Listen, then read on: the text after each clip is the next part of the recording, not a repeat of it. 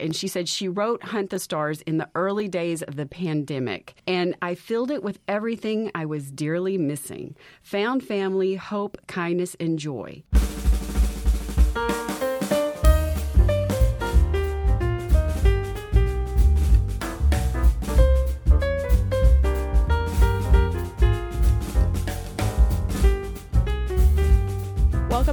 Another episode of All Books, Shirley Municipal Library's podcast, where we talk to you about books we'd like to recommend. And Lisa and Cherie are joining us today to talk about a book called Hunt the Stars. How about you guys tell us how you decided to read it, you know, basically at the same time? It was all Cherie's fault.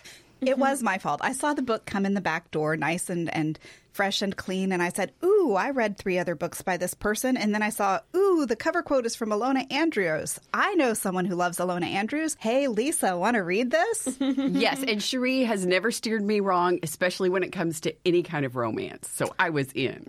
I didn't know that you read romance, Lisa, and I've worked with you for how long? Was this a buddy read, like your first buddy read? yeah. Oh. Well, we read other books, but just not at the same Not at the time, same not time, in so. tandem. And interestingly enough, Cherie read and I listened.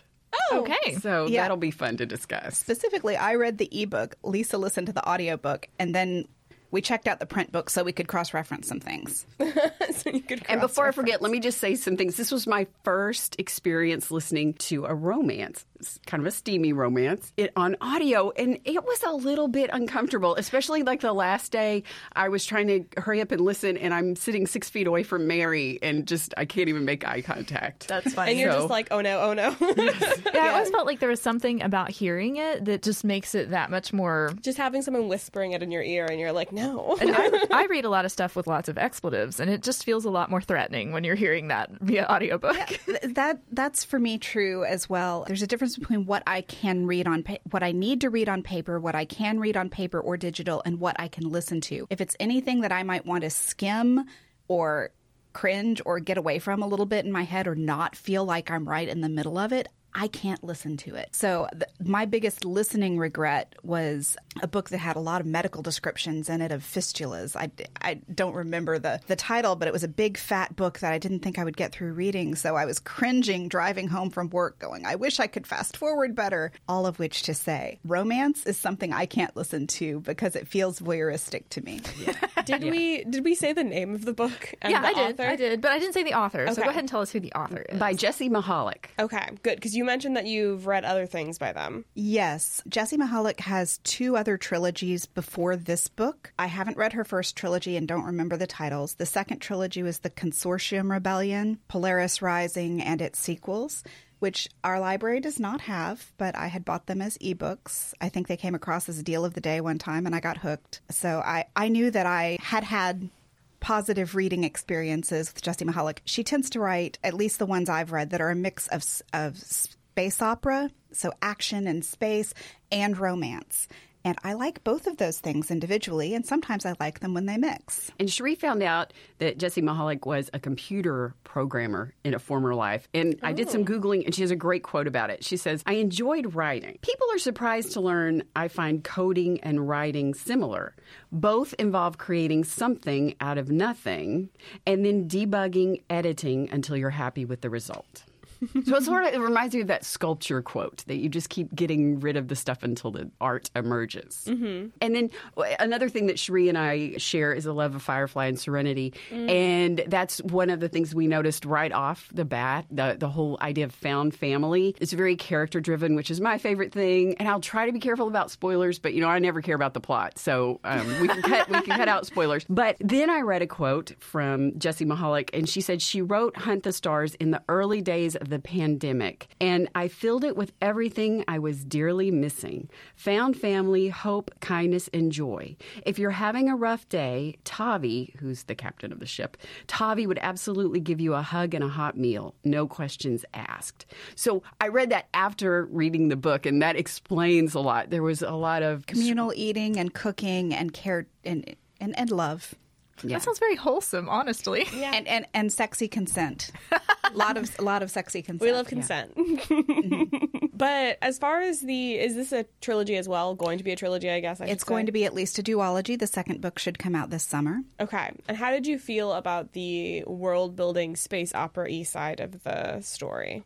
You're dropped into the middle of it. Again, this reminded me of Firefly, especially the way Firefly was first released on TV out of sequence. So you're dropped into the middle of the universe and you figure it out as you go along. Mm-hmm. So to me, The the the uh, humans are bounty hunters, and everybody share, shares a military history. So there's that kind of interesting thing, and then there's this other race that sort of broke off from humanity thousands or millions of years ago. I can't remember what they're called. but- Valoffs. thank you. And so they're, but they're very similar to humans, but they're just different enough to make it really sexy. Yeah, there you so go. everybody pairs up. I hope that isn't a spoiler. You you'll figure that out soon enough. It's a romance novel about And it's- space. Yes. yeah. You assume. and then, of course, sci-fi. in the trilogy, was- she's already announced that, that book two is going to come out this July, and it will be Key, who is like the, Kaylee part from Firefly. yeah, or- the Kaylee energy, but but really computer sciencey. and then the grumpy weapons expert Varro, who is, you know, the other team. And then I hope book three is going to be Lexi and that other guy. I can't remember his name. Yeah, that other, that's going to be that really other guy great. comes along later, but mm-hmm. yeah. So, how about you tell us about the featured couple in this book? So your protagonist is Tavi. She is the captain of the Starlight Shadow. I think yes, so. Starlight Shadow. the Starlight Shadow. She and her crew were the were a human squad together in the war that has recently ended. And the big deal is that she is the hero of some planet name that I've forgotten. And she's not real happy about that. But she and her crew are the surviving squad members from that mission. And they dropped their uh, their military enlistments on the spot and went off to go be bounty hunters. And then Torran Fletcher is the ex general from the Valoff side who was a big name in that war and he his crew that he has with him were soldiers together with him in that war. So that's where I'm getting very brown coat versus alliance vibes. Yeah. Except that everybody's not exactly human. So Tavi's crew is herself, Eli the weapons expert, Key the information specialist, and she hires Anya for for fix it stuff right in the first couple of chapters. And they they pick up Lexi, who's their quote unquote retrieval specialist, like thief vibes. From and Lexi had been on the squad with them previously. Torran's crew, he has oh gosh, Varro, Havel. Havel, and Kira? Kira. Kira's his second in command. And then the other guy whose name we don't remember, they pick him up on a different planet. So, this feels like you have to keep up with a whole bunch of unusual names, both for planets and for people. Does it get overwhelming? No. I, I there's I kind of let it wash over me. Yes. You know, it does help that they're two different species or whatever they're called because it was kind of obvious who was doing what. What was interesting to me, and I thought about this because Lisa listened to it. There are points where there's the the Valoff's language is used, and I thought to myself, if you're an audiobook narrator, how do you decide to spin an accent on an alien language mm-hmm. that and which if you're a writer, which earth languages are you pulling from that to to get the the sound of that language in your head?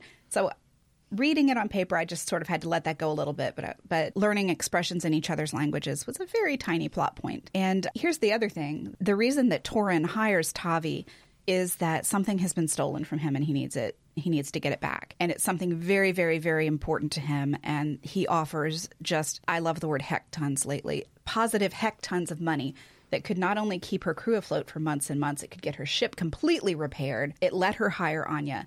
And there was a major completion bonus if they actually succeed in recovering the thing. So it was enough money that Tavi, who initially said, Ha, no wonder no one's talking to you, no, go away, had to stop and think, Ooh. And I don't care about plot, as we've established. And there were, but there were a couple of them that the thing that they're looking for, the MacGuffin, as well as the reason that Tavi and her crew quit the thing in the first place, the whole military thing. Those were really great twists. I enjoy that. Also, that the Valoffs are very stoic and quiet. You know, I also love a Regency romance, a slow burn, and a very quiet protagonist. Like I love it when the guy knows what's going on, which they sort of do because they have Uh, the Valoffs have telepathy Thank you. and and other psychic stoic gifts that humans Yes. that humans mostly don't. So the humans had been fighting these psychic telepath telekinetic very powerful people and, you know, somehow not completely getting overrun in the process. So Oh, and we haven't talked about Luna. this is a, a major sticking point right at the beginning. During the war, Tavi rescued this cat fox. Yeah, cat this, fox. th- this little mammal Exactly. from a Valoff. Tavi has a cat. Uh, it- Fox. Ta- Tavi has a tele. uh, no. Immediately likable. Tavi has a telepathic cat fox that I was kind of getting ship cat vibes. If anyone read David Weber's Honor Harrington stuff, that's a major plot point. This is a her species is a buru, I think, burbu, and she's a very extremely protected species in Valoff space. So the first time Torran sees Luna, he almost kills Tavi on the spot because Valoffs have permission to execute anyone who's one of Luna's species. It's like going to visit someone's house and seeing a baby tiger and being like, "You're a monster! Right. You have a tiger in your house." and I have the authority to kill you right now, and so does anyone else, any of my people, at any time, no reason. So, But um, fortunately, since Varian has telepathy, he he was able to talk to Luna and figure out what was going on, and so everybody was happy. I Yeah. just imagine them making eye contact and going, "Meow." well, most of what Luna sends is pictures of an empty food bowl. I can see that. So a cat.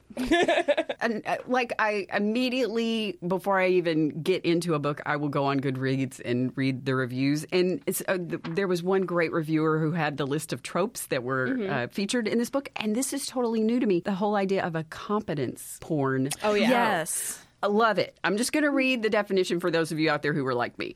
It's watching talented people plan, banter, and work together to solve problems. Not just characters being good at a thing, but specifically about using cleverness and hard work. It's an element of wish fulfillment as they rarely have to deal with real life issues like infighting and dead end ideas. And some of examples are like Ocean's 11, Star Trek The Next Generation, and I came up with Reacher. Like I loved Reacher on Amazon because they were also smart and there was a mm-hmm. lot of banter back and forth. So competence porn, Yeah. love it. Yeah, and I, and I get it as as wish fulfillment because there are so many times in your life where things come up and you're not level headed planning, you're more scrambling to address them. Whereas people in in competence porn books are just like, okay, we all sat together, we had a meeting, we all brought our all strengths fit to the together like a table, puzzle and now we have a strategy. and you're exactly. like, wow.